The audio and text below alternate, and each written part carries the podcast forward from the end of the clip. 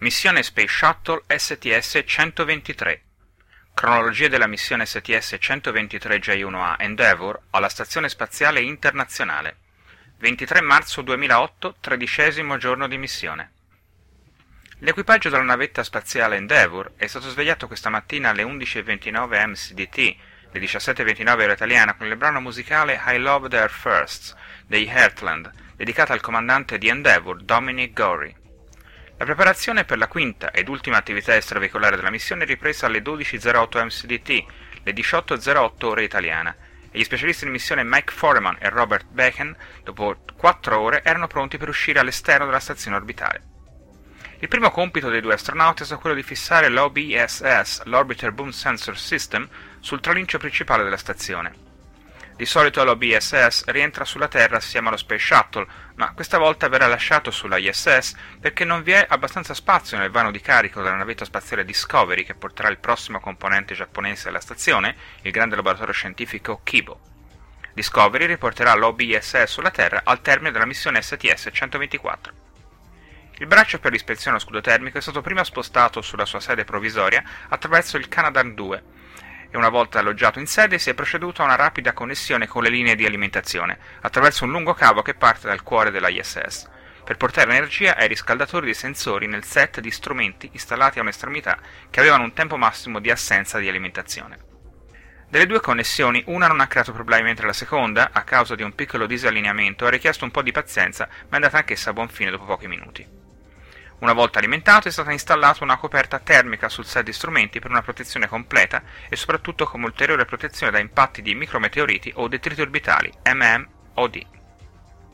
Dopo che l'OBSS è stato sistemato, i due astronauti, in anticipo di quasi un'ora sulla tabella di marcia, sono passati ai compiti successivi. Benken ha ripreso l'installazione di MISSE 6, Material International Space Station Experiment 6, sul modulo laboratorio europeo Columbus, interrotto durante la terza EVA perché non si era riusciti a fissarlo allo scafo esterno. Mentre Foreman ha compiuto una nuova ispezione al giunto rotante del pannello solare di sinistra, SARJ. Questa volta Benken non ha avuto problemi nel fissare MISSE 6 allo scafo di Columbus grazie alle nuove procedure escogitate dagli ingegneri a terra. Foreman, invece, ha rimosso le ultime cinque coperte termiche del SAR-J per ispezionare visivamente lo stato del giunto e degli ingranaggi interni. Il SAR-J, del diametro di circa 3 metri e pesante 800 kg, che ruota permettendo al pannello solare di destra di seguire il Sole e raccogliere la maggiore energia possibile, aveva sperimentato vibrazioni e consumo maggiore di elettricità durante i movimenti lo scorso autunno. Precedenti ispezioni avevano scoperto graffi e residui metallici sull'ingranaggio di rotazione e Foreman, anche nell'ispezione di oggi, ha fotografato un piccolo danno già visto in precedenza. La descrizione di Foreman è stata molto simile a quelle fatte negli precedenti ispezioni sul resto del giunto, confermando un'abbondante presenza di residui di metallo e il pessimo stato di un lato della ghiera. Non sono stati rilevati segni di impatti con corpi esterni.